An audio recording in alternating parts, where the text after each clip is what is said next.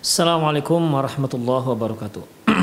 Innal hamdalillah nahmaduhu wa nasta'inuhu wa nastaghfiruh wa na'udzu billahi min shururi anfusina wa sayyiati a'malina may yahdihillahu fahuwal muhtad wa may yudlil falan tajida lahu waliyyan mursyida. Asyhadu an la ilaha illallah wahdahu la syarika lah wa asyhadu anna Muhammadan abduhu wa rasuluh alladzi la nabiyya ba'dah. Wa qala Allah subhanahu wa ta'ala يا أيها الذين آمنوا اتقوا الله حق تقاته ولا تموتن إلا وأنتم مسلمون. وقال عز من قال يا أيها الذين آمنوا اتقوا الله وقولوا قولا سديدا. يصلح لكم أعمالكم ويغفر لكم ذنوبكم. ومن يطع الله ورسوله فقد فاز فوزا عظيما. يا أيها الناس اتقوا ربكم الذي خلقكم من نفس واحدة. وخلق منها زوجها وبث منهما رجالا كثيرا ونساء. واتقوا الله الذي تساءلون به والأرحام. إن الله كان عليكم رقيبا. أما بعد إن استقى الحديث كتاب الله وخير الهدي هدي محمد صلى الله عليه وسلم. وشر الأمور محدثاتها وكل محدثة بدعة وكل بدعة ضلالة وكل ضلالة في النار. Kaum muslimin dan kaum muslimat, para pemirsa Rosat TV di mana pun Anda berada, Alhamdulillah kembali kita bertemu di sore hari ini dalam kajian kitab yaitu Fikut Tarbiyatil Abna yang ditulis oleh Syekh Mustafa Al-Adawi. Para pemirsa, yang lalu kita telah membahas uh, terkait dengan pengaruh pengaruh tetangga terhadap tarbiyatu al-abna. Pengaruh tetangga terhadap pendidikan anak. Pengaruh tetangga terhadap akhlak anak-anak. Di mana kita diharuskan untuk bersikap baik kepada anak-anak tetangga kita ya dan bermuamalah dengan muamalah yang baik dengan tetangga kita karena ini merupakan sunnah Rasulullah Sallallahu Alaihi Wasallam bahkan Rasulullah Sallallahu Alaihi Wasallam uh, mengkaitkannya dengan iman kepada Allah dan Rasulnya. Seperti sabda beliau mangkani yu'minu billahi wal yaumil akhir falyukrim jarahu. Barang siapa yang beriman terhadap Allah dan hari akhirat hendaklah dia muliakan tetangganya. Dan tentunya hal ini sangat berpengaruh terhadap anak-anak kita di mana ketika mereka melihat kita itu sangat memuliakan, menghormati tetangga-tetangga kita, otomatis mereka juga akan hormat dan mereka juga akan menyayangi anak-anak kita. Ketika kita misalnya membawa makanan dan ternyata di situ ada anak-anak tetangga kita, maka bagilah mereka, ya. Berikan makan tersebut sedikit untuk mereka. Demikian ikhwah karena mereka adalah anak-anak tetangga kita. Nah, dengan demikian ya kita bisa uh, memberikan nasihat kepada anak-anak tetangga kita. Demikian juga kalau tetangga kita melihat anak-anak kita mungkin melakukan hal-hal yang sifatnya bisa merusak, dia juga bisa menasihati anak-anak kita. Dengan demikian uh, antar tetangga itu akan tegak saling memberi nasihat, yaitu watawasobil hak, watawasobil sabr. Kemudian pengaruh lain ikhwah yang terkait dengan tarbiyatul abna yaitu tabiatul buldani lati ta'ishu fiha usrah wasiratu ahliha wasiratu ahliha. Yaitu bagaimana tabiat tabiat daerah tempat si anak hidup tempat si anak tumbuh. Demikian juga demikian juga perjalanan keluarga tersebut. Dengan artian ikhwah Eh, daerah tempat lahir si anak, tempat tumbuh si anak dan berkembang, itu juga tobiat masyarakatnya itu juga sangat berpengaruh terhadap anak-anak. Seperti kita lihat ikhwah, jelas perbedaannya. Anak-anak yang lahir di daerah yang kebiasaan mereka itu lembut, seperti Jogja, Solo misalnya, ya. Lahir anak di sana dan uh, dan di sana dan dia besar di sana. Beda halnya kalau anak tersebut lahir di di Medan, apalagi di Tapanuli sana, ikhwah, ya.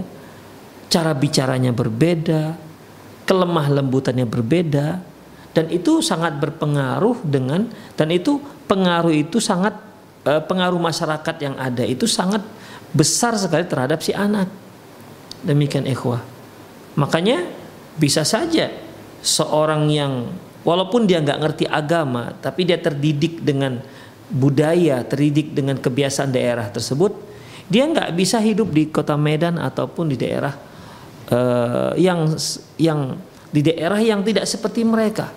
Karena dia melihat kok bicaranya kasar padahal tidak kasar. Menurut orang Medan mungkin itu nggak kasar. Dan saya sering mendengar di mana ketika orang Solo atau orang Jogja datang ke Medan ketika dia jangankan keluar dari bandara ketika di bandara saja mereka mendengar adanya pembicaraan mungkin antar petugas ya menurut mereka kok teriak-teriak dia bertanya itu itu itu itu kok bertengkar di bandara Ya kita mengatakan itu nggak bertengkar, mereka sedang ngobrol biasa. Nah, demikian ikhwah. Karena menurut mereka bicara itu kenapa harus teriak-teriak? Demikian ikhwah. Bagi kita mungkin orang Medan biasa-biasa saja. Demikian bukanlah itu sebuah pertengkaran dan juga itu bukan sebuah uh, pergaduhan. Demikian. Tapi begitulah kondisi, begitulah kondisi daerah itu sangat berpengaruh terhadap perkembangan anak. Demikian ikhwah rahimani Allah wa iyyakum. Walil buldan allati ta'ishu fiha al-usrah wa tabi'atu ahliha atharun fit tarbiyatil abna negara ataupun daerah tempat suatu keluarga itu tumbuh hidup ya sungguh tabiat warganya itu sangat besar pengaruhnya terhadap pendidikan anak. Fal biladul ladhi yaskunu fiha sarirun syirrirun wal mufsiduna laisat kabila di ahli khairi wal fadli was salah. Negeri ataupun daerah di mana penduduknya adalah penduduk yang memiliki uh, akhlak yang tidak baik, suka merusak, tentu akan berbeda dengan negeri yang penduduknya penduduk baik, uh, sopan, santun, soleh. Demikian ikhwah. Ya itu sangat besar pengaruhnya. Ya itu sangat besar pengaruhnya. Kalau yang kita bicarakan tadi itu masih masalah kebiasaan setempat tobiat setempat. Demikian ikhwah. Itu saja besar pengaruhnya terhadap anak konon lagi terkait dengan agama si anak kalau si anak hidup di kampung misalnya di sana di situ banyak maling misalnya ya Tentu bagi si anak mencuri itu satu hal yang biasa-biasa saja. Kenapa? Karena dia berteman dengan orang-orang yang memang suka maling. Demikian. Kalau di daerah tersebut biasa di situ pengedar narkoba misalnya, sabu-sabu misalnya, ya. Atau biasa mereka di sana anak-anak kecil merokok. Otomatis otomatis si anak ini biasa merokok dan mungkin orang tuanya juga biasa melihat anak-anak kecil merokok termasuk anak yang merokok. Kenapa? Bagi mereka itu suatu hal yang biasa. Karena apa, ikhwah? Karena kebiasaan setempat. Ya, kebiasaan tobiat setempat. Makanya uh, beda hasil pendidikan anak yang tinggal di tengah-tengah warga, di tengah-tengah masyarakat yang tidak mengerti agama Islam dengan anak yang hidup di tengah-tengah masyarakat yang mengerti Islam. Itu akan beda ikhwah. Ya. Beda seorang anak yang tumbuh di tengah warga yang nggak mengerti dengan sunnah Rasulullah Sallallahu Alaihi Wasallam, yang tumbuh di keluarga dan di masyarakat yang tidak mengerti dengan tauhid, dengan anak yang tumbuh di tengah masyarakat yang mengerti tauhid yang mengerti sunnah Rasulullah Sallallahu Alaihi Wasallam. Demikian ikhwah.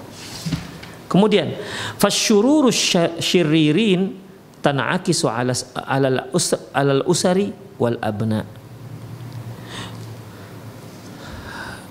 Perbuatan-perbuatan buruk yang dilakukan oleh warga yang biasa dilakukan oleh warga tersebut itu akan jelas berpengaruh terhadap keluarga dan anak-anak. Kadzalika fa'ahlus salahi wa fadzalika wa kadzalika fa'ahlus salahi la yashqa bihim jalisum. Demikian juga kalau warganya warga orang-orang yang saleh sungguh tidak akan pernah tidak akan pernah rugi orang yang duduk dan hidup di tempat warga warga yang soleh. Famin tamma syuriatil hijratu min al min ardil fasadi ila ardi ahli salah. Oleh karena itu disyariat disyariatkan seorang muslim yang tinggal di daerah yang banyak kerusakan di sana untuk pindah ke daerah yang di mana di sana penduduknya penduduk-penduduk yang soleh. فهذا قاتل التسعة فهذا قاتل التسعة وتسعين الذي أتمها بقتل الراهب فقتل حينئذ مئة نفس يؤمر بترك أرضه واتجاه إلى أرض أهلها إلى أرض أهلها يعبدون الله عز وجل كي يعبدوا الله معهم. Seorang pembunuh membunuh pembunuh berdarah dingin yang telah membunuh 99 orang. Lantas dia genapkan dengan membunuh seorang pendeta ya. Sehingga genaplah dia membunuh sebanyak 100 orang. Orang ini disuruh untuk meninggalkan kampungnya dan pergi ke kampung orang-orang soleh agar dia bernyembah Allah bersama orang tersebut bersama penduduk tersebut Kisahnya ikhwah, sebagaimana sabda Rasulullah SAW yang menceritakan kisah ini, di mana ada seorang salah seorang bani Israel pembunuh berdarah dingin, ya, pembunuh berdarah dingin. Dia telah membunuh 99 orang. Dia telah melenyapkan 99 nyawa. Tapi dia memiliki ataupun ada keinginan untuk bertobat. Dan dia bertanya-tanya, siapalah kira-kira orang yang bisa ditanya tentang masalah taubat? Apakah taubatnya masih terima ataukah tidak? Lantas orang-orang menyuruh dia menunjukkan ke seorang ahlul ibadah yang rajin ibadah, tapi sayangnya dia tak punya ilmu. Kan banyak ikhwah, ada orang-orang kaum muslimin juga banyak seperti itu. Ya, rajin ibadah tapi dia bukan orang yang alim. Dia tidak menguasai ilmu syar'i. Tapi dia rajin ibadah, sholatnya rajin, baca Qurannya rajin, puasanya rajin. Tapi dia bukan orang yang alim, bukan salah seorang alim ulama. Ditunjukkanlah kepada orang tersebut, kepada orang yang soleh tersebut. Tapi ingat dia nggak alim.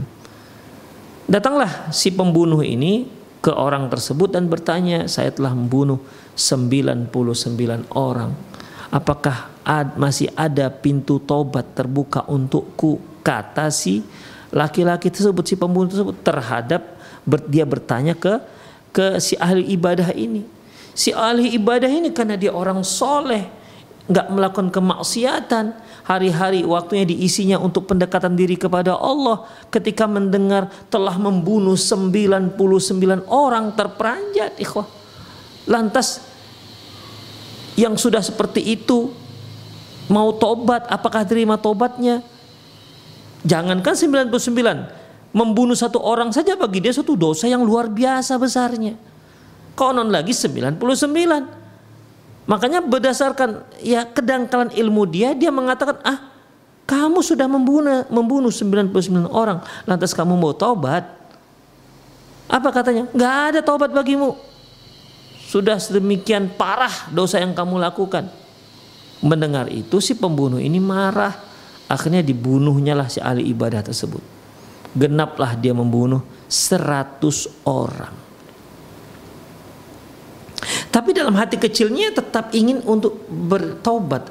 Masa sih tidak ada taubat? Demikian ikhwah. Akhirnya dia cari-cari. Kali ini dia dituju, ditunjuk ke orang yang memang alim. Seorang alim ya tentang ilmu syar'i.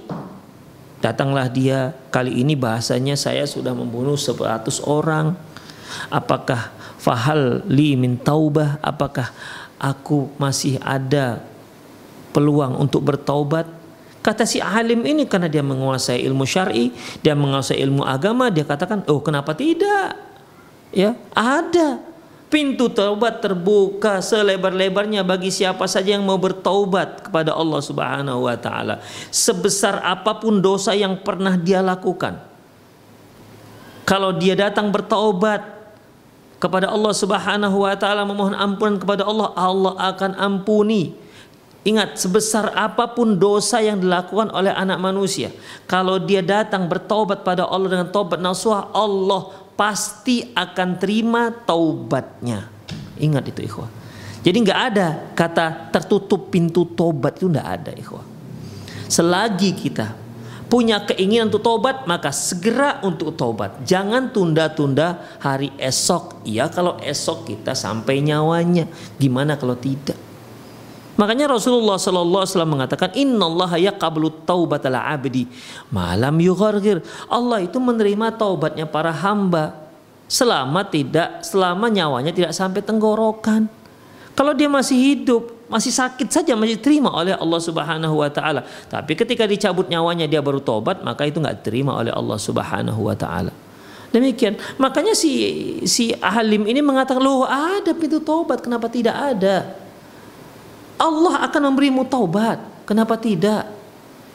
Demikian ikhwah. Wah, senanglah orang si pembunuh ini yang sudah membunuh 100 orang. Tetapi ada syaratnya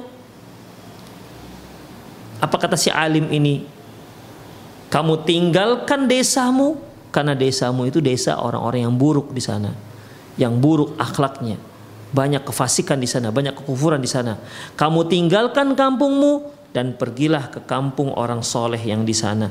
Fa'budullah, fa'budillahu ma'ahum. Sembahlah Allah bersama mereka. Demikian ikhwah. Itu menunjukkan bahwasanya masyarakat itu besar pengaruhnya terhadap diri kita, terhadap diri anak-anak kita.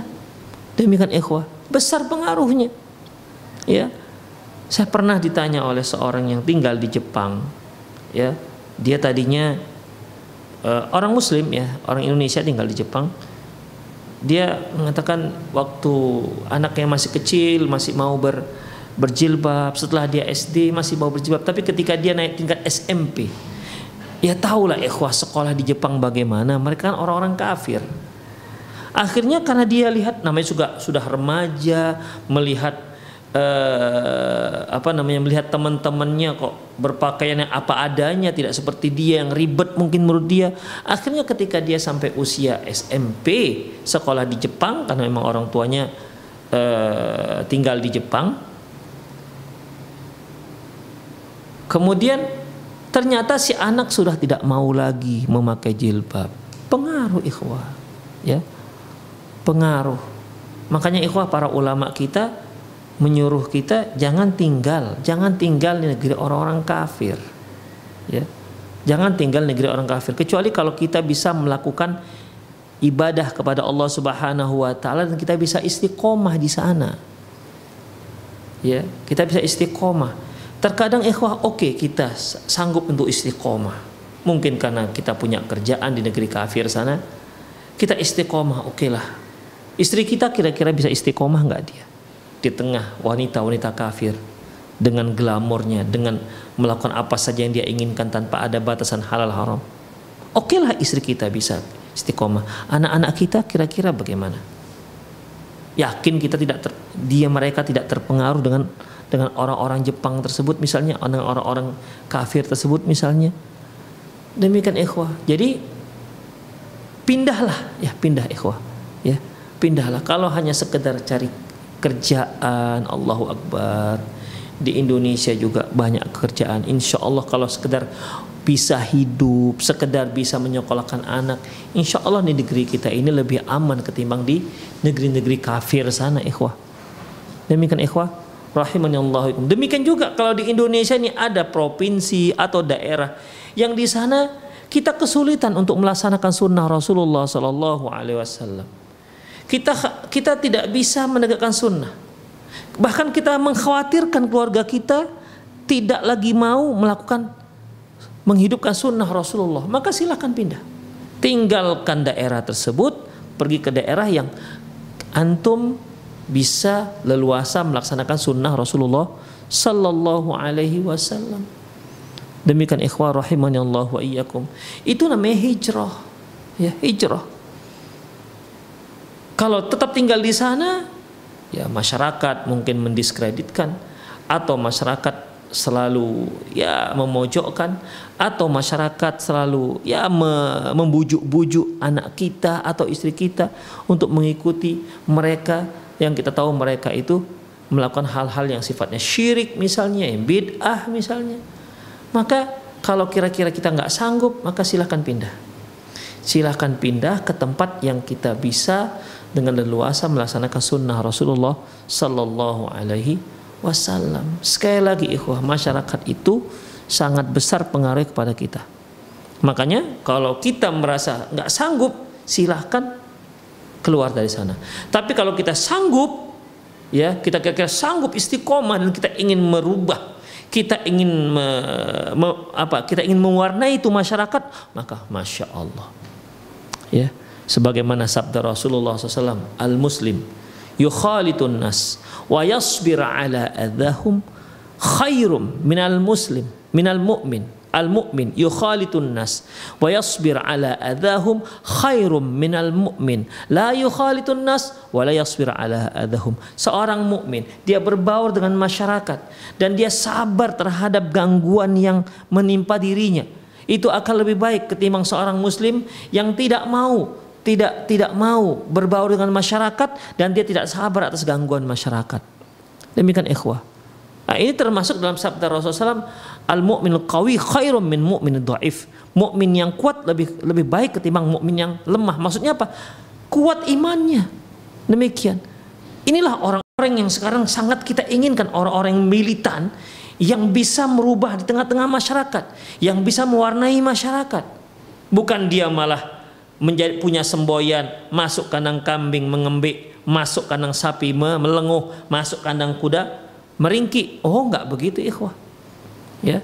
Kita manusia masuk kandang kambing, tetap manusia, kita yang ngatur kambing.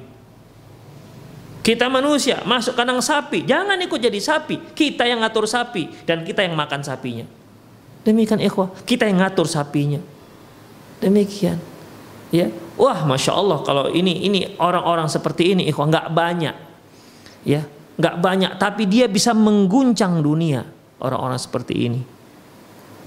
Ya.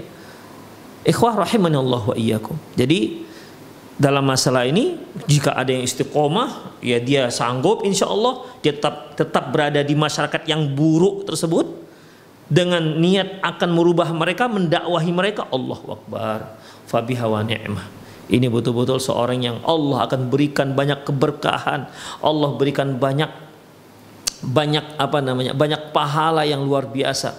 Karena satu orang yang mampu dia rubah ke jalan Allah sehingga dia ke jalan Allah maka pahalanya akan terus mengalir.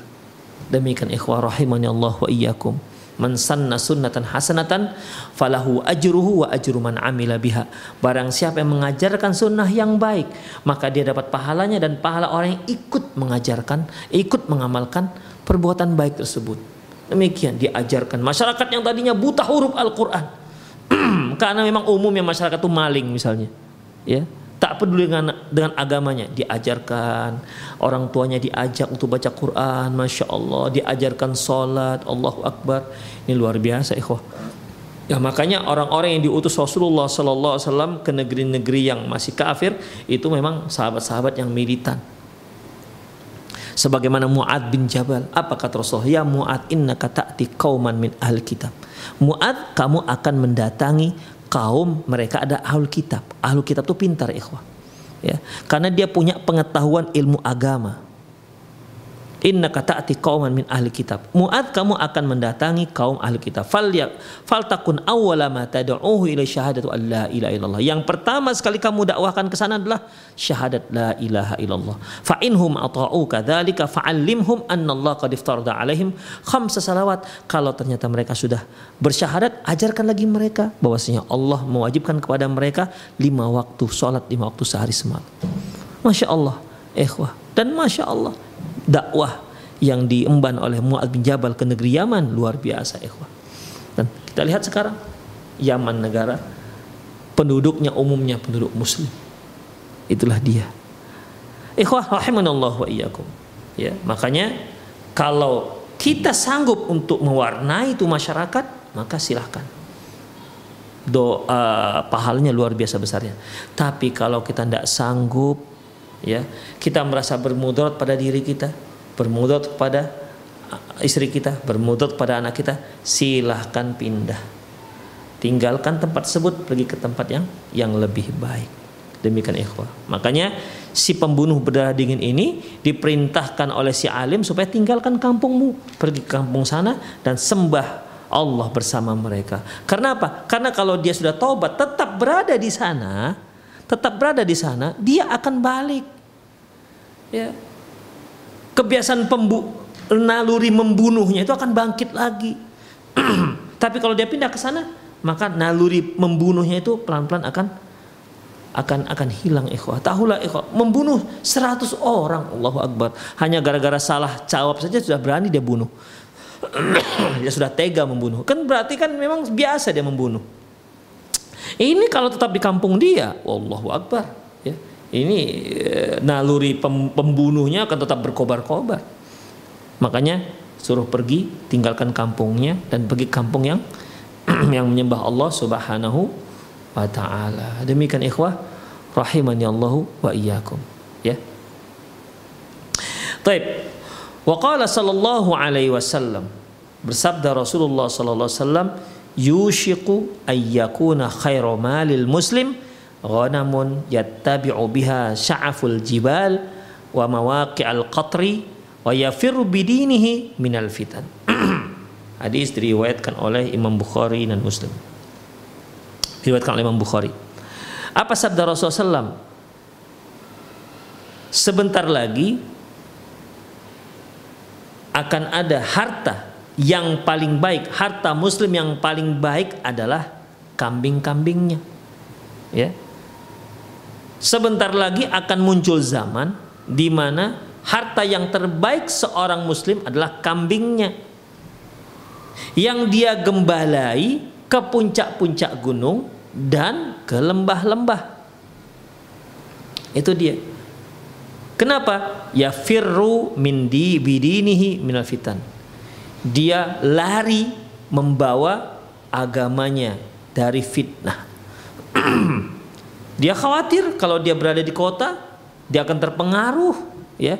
Dia akan terpengaruh dengan kerusakan-kerusakan yang dilihat ada di kota. Dia khawatir bukan malah bukan hanya khawatir terhadap anaknya, tapi dia juga khawatir terhadap dirinya. Jangan-jangan dia juga terpengaruh maka dia pun pindah ke pedalaman, dia beli kambing, dia gembalai kambing dan dia hidup di sana. Itu lebih baik kata Rasulullah Sallallahu Alaihi Wasallam. Ketimbang kalau dia di kota, kemudian dia ter terfitnah, kemudian dia terpengaruh. Tetapi kalau dia di kota, dia tak terpengaruh, dia berusaha untuk me, me, meluruskan mewarnai itu akan lebih baik lagi. Demikian ikhwah. Jadi kalau kita diberi pilihan mana yang bisa mana yang kamu pilih? Kamu di kota tapi terpengaruh atau kami di kampung sana, jauh dari masyarakat, sibuk dengan ternak, sibuk dengan kebun, kamu tidak terpengaruh. Bagaimana? Ya tentu lebih baik kita berada di kebun, lebih baik kita berada di pedalaman. Demikian ikhwah. Rahimani Allah wa iyyakum. Ya, itulah dia. Jadi yang yang intinya adalah bagaimana cara kita menyelamatkan agama kita. Wa qad qala Rabbuna subhanahu wa ta'ala. Dan sungguh Allah subhanahu wa ta'ala firman, Wa idza ra'aital ladzina yakhuduna fi ayatina fa'arid anhum hatta yakhudu fi haditsin ghairi. Apabila kamu melihat orang-orang yang mengolok-olok ayat kami, fa'arid anhum, maka tinggalkan mereka. Jangan ikut duduk. Fa'arid anhum hatta yakhudu fi hadithin ghairi. Maka berpalinglah dari mereka, tinggalkan mereka sampai mereka membicarakan hal yang lain. Bukan mengolok-olok ayat Allah Subhanahu wa taala. Fa imma yunsiyannaka syaitanu fala taq'ud ba'da dzikra ma'al qaumidz zalimin. Dan apabila ternyata setan telah melupakanmu, maka janganlah kamu setelah mengingatnya tetap duduk di sana. Jadi kalau ternyata kamu duduk di satu tempat yang di situ ada syariat Allah yang diolok-olok, di situ ada sunnah Rasulullah SAW yang diolok-olok. Maka fala taqud ba'da dzikra. Dan ternyata kamu lupa. Maka setelah kamu ingat langsung kamu harus beranjak tinggalkan majelis tersebut. ba'da kau ma'al qaumidz zalimin. Maka jangan kamu duduk bersama mereka kau sudah ingat. Demikian ikhwah. Sekarang kita lihat banyak di YouTube YouTube ya uh, mulai adanya pengolok-olokan terhadap terhadap syariat Islam, terhadap akidah Islam dalam bentuk podcast. Demikian pertanyaan-pertanyaan yang yang mengolok-olok. Nauzubillah min dalik. Demikian ikhwah. Ada pertanyaan misalnya, uh, Ustadz Habib, apakah apakah uh, Jumat apakah uh, hari kiamat itu jatuh di hari Jumat? Kata si Habib, iya.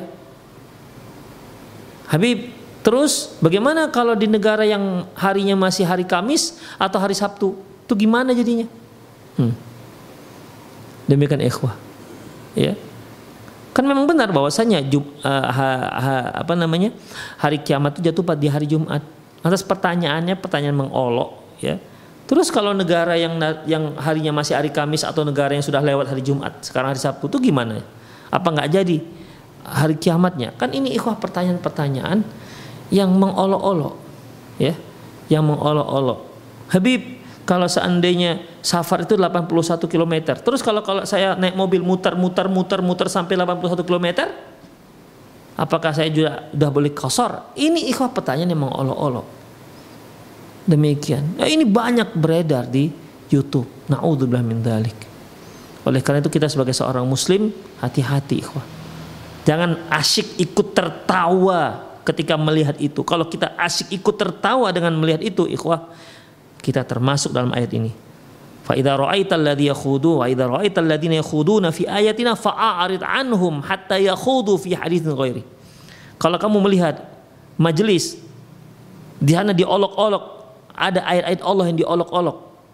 Ada syariat Allah yang diolok-olok, maka berpaling dari dia.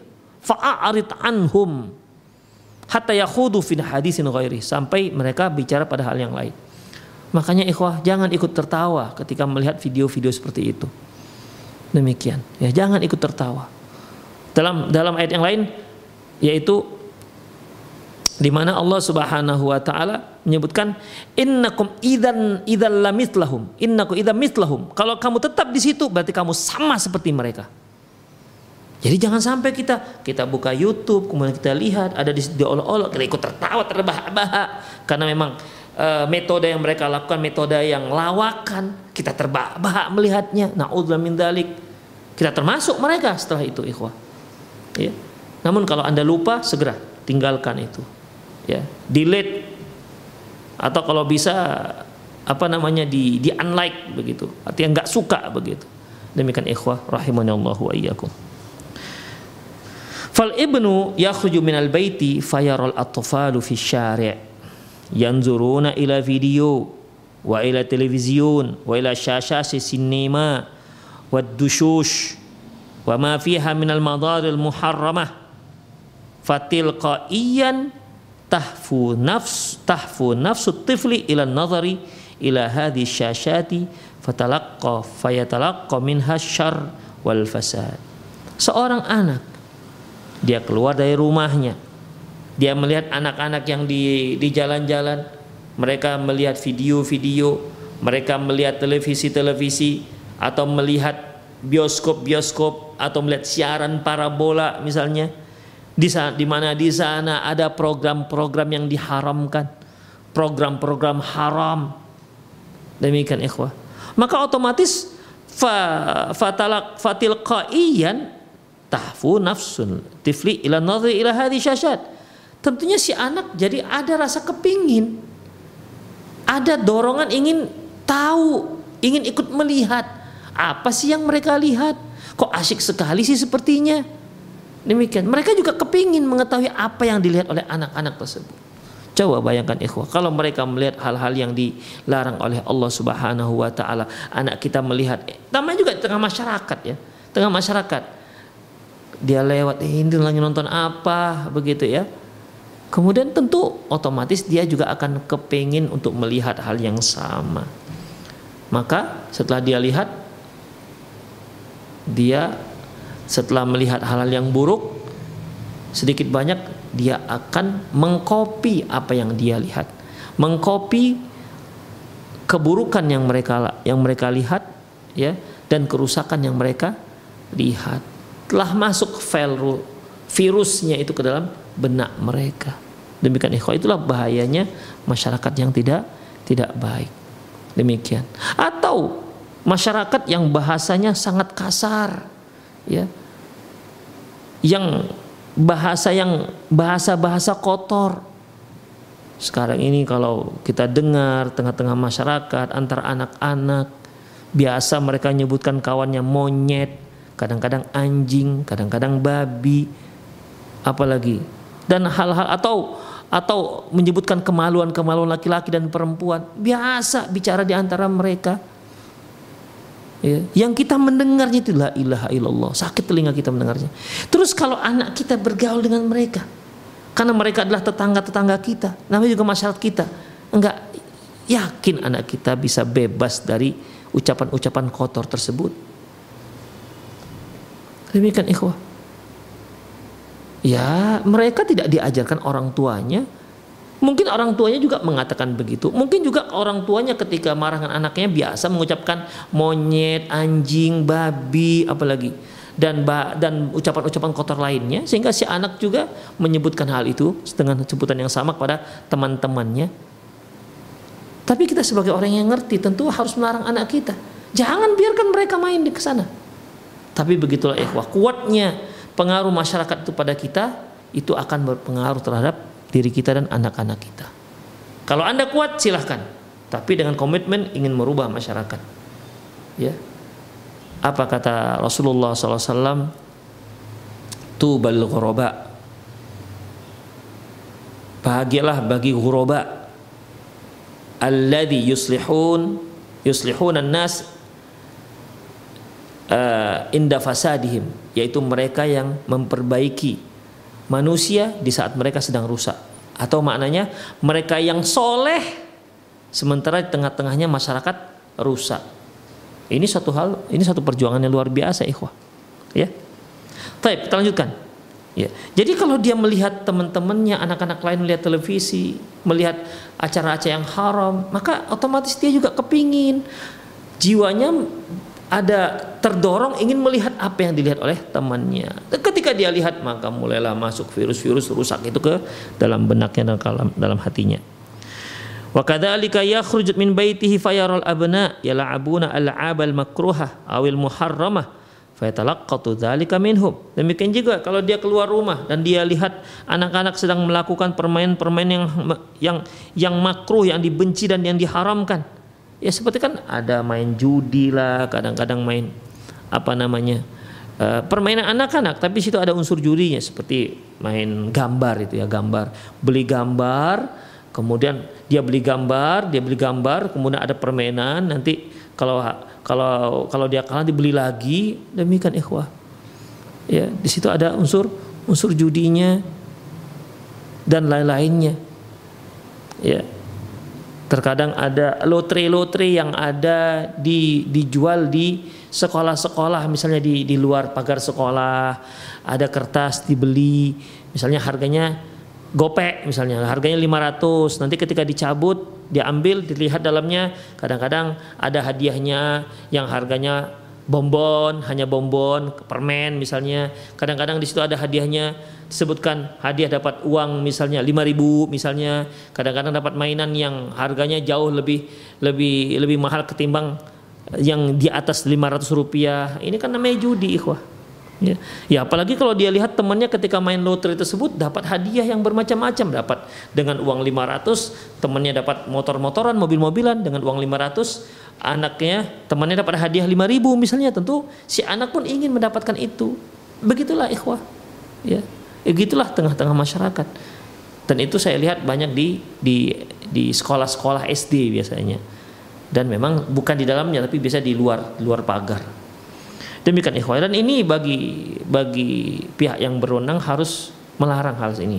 Karena ini jelas mengajarkan anak-anak untuk bermain judi. Apalagi sekolah-sekolah yang orientasinya agama Islam bersihkan ini semua.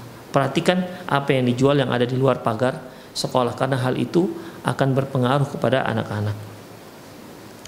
Kemudian fayatalaqqatu fayatalaqqat dalika minhum. Sehingga si anak meniru mereka ya permainan yang diharamkan tersebut.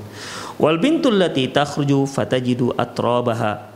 Mutabarrijat safirat tata'allamu minhunna tilqaiyan at-tabarruja was-sufura.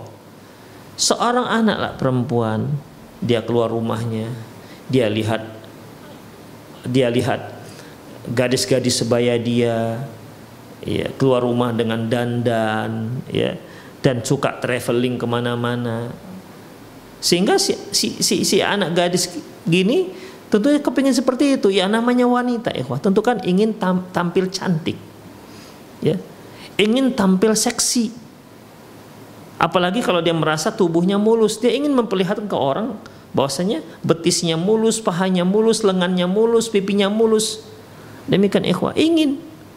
Karena dilihat ya dia lihat bahwasanya tetangga-tetangganya berbuat seperti itu, otomatis dia juga kepingin. Bukan tidak sedikit ikhwah seorang akhwat yang bercadar ketika dia melihat teman-teman SD-nya ternyata memakai pakaian-pakaian seksi, pakai pakaian jeans yang ketat, ya, pakai kaos yang ketat, pakai jilbab hanya sekedar prasma, prasmina itu aja ya, yang ketat juga terlihat lebih kok lebih lebih apa, lebih modern, lebih modis, ya, lebih modis, lebih kekinian. Otomatis dia ke, dia ingin seperti itu. Apalagi kalau dengar dia baru pulang dari dari wisata ke mana ke profesi mana. Sementara dia seorang gadis yang masih muda juga kepingin melihat tempat-tempat yang berbeda tempat-tempat yang yang menarik. Demikian ikhwah ya. Nah itu dia akan belajar dari sana. Dia akan kepingin seperti teman-temannya itu ikhwah. Ya seperti kisah yang kita saya bacakan tadi yang setelah saya ceritakan tadi. Akhirnya setelah anaknya SMP ini kejadian di Jepang. Setelah anaknya SMP anaknya nggak mau lagi pakai jilbab. Ya dia lihat loh ini kok kawan-kawannya semua yang kafir-kafir itu simple pakaiannya kenapa dia ribet sekali pakaian dia? Mungkin dia merasa seperti itu demikian ikhwah rahimani Allah wa iyyakum ya. Fa'ala dzalika idza kana al-abu yaskunu fi amaratin ahluha siririn. Demikianlah jika apabila seorang ayah tinggal tinggal di apartemen di mana warga apartemen itu umumnya orang-orang yang tidak baik. Au fi hayyin min ahya umumu ahlu umum umumu ahliha mufsidun atau tinggal dia tinggal di sebuah dusun yang umum masyarakatnya suka merusak. Au fi qaryatil au fi qaryatin al ghalibu ala ahli asyar atau tinggal di sebuah kampung yang umum warganya memiliki akhlak yang buruk au fi daulatin kafiratin yatasarrabu ilaihi minal fiski ahliha wa kufrihim atau dia tinggal sebuah negara di masyarakatnya biasa melakukan perbuatan kefasikan dan kekufuran wa kadzalika yatasarrabu ila abnaihi fa dan tentunya hal ini juga akan berpengaruh kepada anak-anak mereka. Warga apartemen yang umumnya adalah warga-warga yang jahat, yang tidak baik, itu akan berpengaruh kepada anak-anak. Demikian juga kampung, demikian juga dusun, demikian juga negara. Negara yang umumnya negara yang umumnya warganya fasik, yang umumnya kafir, yang umumnya tidak mengerti hal haram, maka sedikit banyak akan berpengaruh kepada anak-anak. Fa'alaihi hina idin makanahu maka kalau dia lihat seperti itu yang jelas membahayakan anaknya membahayakan akhlak anaknya membahayakan tauhid anaknya membahayakan akidah anaknya maka hendaklah dia segera tinggalkan tempat tersebut. Segera dia tinggalkan tempat tersebut. Wa yadhhabu ila mautinin min mawatinis salah. Dan pindah ke tempat yang warganya warga yang soleh warga yang baik-baik. Wa mahfudun min hib wa mahfudhu man hafizahullah taala. Dan orang yang terjaga adalah orang-orang yang memang dijaga oleh Allah Subhanahu wa taala. Demikian para ikhwatiddin rahimani Allah wa iyyakum. Oleh karena itu kita sebagai orang tua perhatikanlah ikhwah, perhatikan masyarakat kita ya. Kalau memang kita khawatir silahkan pindah. Tapi kalau kita bisa menjaga anak kita dan kita juga ingin uh, berdakwah kepada masyarakat maka silakan bismillah mohon pertolongan kepada Allah Subhanahu wa taala. Dan ini hanya bisa dilakukan oleh orang-orang yang benar-benar militan. Ya. Seperti para dai yang ditugaskan di daerah-daerah yang di sana masyarakat mayoritas masyarakatnya Kristen misalnya. Ya. Dia ingin berdakwah masyarakat di sana. Ada muslimnya tapi nggak mengerti apa itu Islam. Ada muslimnya tapi hanya minoritas bahkan nggak ngerti sholat muslimnya ada tak ngerti baca Quran muslimnya ada tak pernah mendengar yang namanya zakat muslim ada ada muslimnya tapi tidak tahu mana aurat yang harus ditutup. Sekedar syahadat selesai. Mereka mengira situlah Islam. Kenapa? Karena umumnya adalah orang kafir. Dan ada lagi yang ironi ya ikhwah, udah muslim dia, tapi ketika makan babi bersama keluarga-keluarga masyarakatnya biasa saja dia makan. Demikian namanya juga bodoh. Ya mereka nggak belajar Islam. Demikian. Makanya para dai yang diterjunkan di sana, masya Allah luar biasa pahalanya. Ya, luar biasa ini pahalanya ikhwah. Demikian. Karena memang dia butuh istiqomah di sana. Kalau tidak dia akan terpengaruh. Demikian ikhwah. Rahimani Allah wa iyyakum. Ya semoga Allah Subhanahu wa taala memperbaiki negara kita, masyarakat kita menjadi orang-orang yang soleh, masyarakat yang soleh yang mengerti tauhid dan menjauhkan syirik serta memperbaiki akhlak masyarakat kita tentunya juga keluarga kita dan diri kita terutama demikianlah para ikhwafiddin para pemirsa sekalian yang mudah-mudahan senantiasa mendapat ridho dari Allah Subhanahu wa taala semoga bermanfaat. Aku lu qauli hadza wa astaghfirullah li wa muslimin innahu wal ghafur rahim. Baik. Bagi para pemirsa yang ingin bertanya silahkan telepon langsung ke via eh, HP ya. Nomor yang sudah ada tertera di pesawat televisi Anda. Atau jika Anda ingin uh, bertanya melalui via chat ya silahkan. Anda juga boleh kirim dengan via WhatsApp dengan nomor yang sama atau boleh juga kirim langsung ke nomor saya di 0895 6113 27778 Taib, ini sudah dari tadi ada masuk satu soal. Bismillah, Ustadz izin bertanya, boleh tidak membawa anak usia 4 tahun sholat di masjid? Setiap subuh minta bangunkan sholat subuh. Dan mana lebih afdol bawa anak sholat tapi kita di baris kedua atau sholat sendiri tapi di belakang imam. Jazakumullah khairan. Ikhwah rahimahnya Allah wa iyyakum. Dari hadis-hadis yang kita amati tentang yang terkait dengan anak-anak ya sholat di masjid ikhwah anak-anak itu terbagi tiga. Ya anak eh, anak-anak terbagi tiga. Pertama anak-anak kita bicara masalah anak definisi sobi anak yaitu anak yang belum balik. Pokoknya kalau seorang anak belum balik sobilah namanya. Anak-anak lah masih namanya. Kalau dia sudah balik maka nggak dikatakan lagi anak-anak. Demikian. Jadi kita bicara yang belum balik. Setiap yang belum balik maka kita sebut dengan anak-anak. Anak-anak yang belum balik ini ikhwah pertama yaitu anak-anak yang mumayyiz Anak-anak mumayyiz ini anak-anak yang sudah berpikir baik. Ya, yang sudah tahu bagaimana cara sholat yang baik, sudah tahu eh, apa rukun-rukun sholat, apa syarat-syarat sholat. Anak yang seperti ini, ikhwah, dia memiliki hak di masjid sama seperti orang-orang dewasa. dia punya hak sama seperti orang-orang dewasa. Bahkan dia punya hak untuk dijadikan imam jika dia lebih banyak hafalan dibandingkan orang-orang dewasa.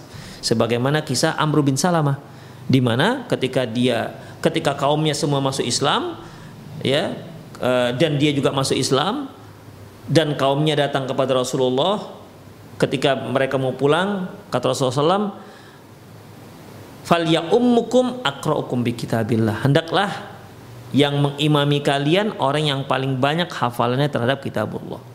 Maka setelah karena mereka baru masuk Islam ya nggak baru sedikit sekali ayat yang mereka hafal dicari punya cari ternyata Amr bin Salamah lah yang paling banyak hafalannya. Mengapa paling banyak hafalannya?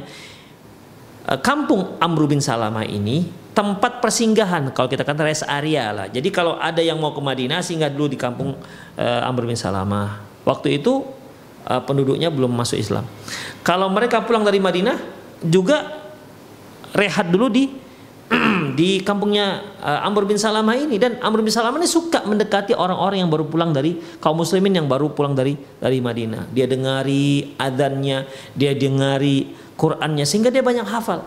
Makanya ketika kaumnya masuk Islam semua dan juga ayahnya Abu Amr bin Salamah masuk Islam sehingga tidak ada yang lebih banyak hafalannya kecuali Amr bin Salamah. Padahal Amr bin Salamah belum belum balik. Tapi akhirnya beliaulah yang diangkat menjadi imam sholat. Demikian ikhwah. Beliau yang diangkat menjadi imam sholat.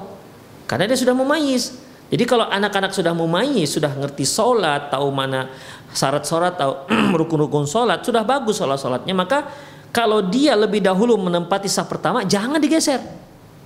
Ya jangan digeser dia lebih berhak karena dia sudah bisa sholat. Demikian ikhwah. Kecuali kalau yang di belakang imam. Yang belakang imam ini khusus ya. Karena Rasulullah katakan lia lia nih ulil ahlami wan nuha, daklah orang yang di belakangku adalah orang-orang yang yang cerdik dan yang pandai. Demikian ikhwah. Karena bisa bertindak sebagai mengingatkan imam atau dan juga bisa pengganti imam. Itu yang pertama, yaitu anak mumayyiz yang haknya sudah sama seperti orang dewasa. Yang kedua, anak yang anak yang apa namanya? yang belum bisa sholat. Anak yang belum bisa sholat tetapi dia nggak mengganggu. Ya anak yang belum bisa sholat tapi dia nggak mengganggu. Anak ini ditempatkan di mana? Ya terserah asalkan dia tidak digabungkan ke orang-orang dewasa. Makanya Rasulullah SAW ketika membawa Hasan ke masjid beliau nggak letakkan Hasan itu di di tengah saf orang dewasa tapi beliau letakkan di dekat beliau. Makanya ketika Hasan atau Husain itu uh, ketika Rasulullah sujud Hasan atau Husain naik ke punggung Rasulullah Shallallahu Alaihi Wasallam. Demikian ikhwah. Jadi anak-anak yang belum bisa sholat ini ya belum bisa sholat ini maka dia jangan diletakkan di tengah-tengah saf tapi tempat sendiri. Atau ya kalau seperti Rasulullah beliau letakkan di dekat beliau. Demikian ikhwah.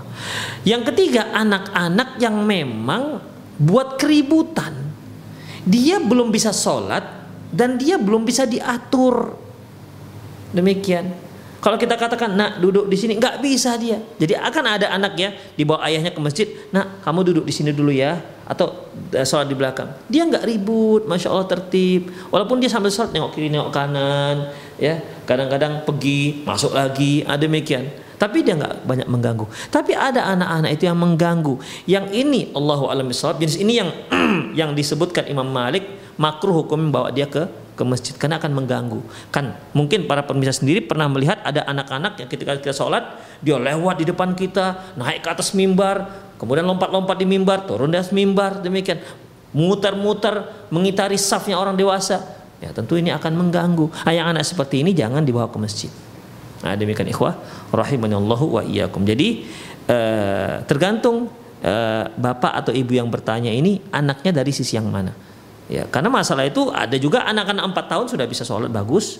Ya, ada yang seperti itu. Ada yang sudah hampir balik juga masih main-main sholat. Ada, saya lihat sendiri. Ya, sudah hampir balik kelas 1 SMP itu. Lagi sholat masih ngobrol dengan kawan sampingnya. Sudah hampir tumbuh kumis gitu lah kira-kira. Ada yang seperti itu ya mungkin karena nggak diajarkan oleh keluarganya. Jadi anak-anak itu e, begitulah e, tingkatannya. Tinggal kita lihat anak kita dari dari di, di level yang mana? Yang pertama kah, kedua kah, atau yang ketiga kah? Allah alam bisawab.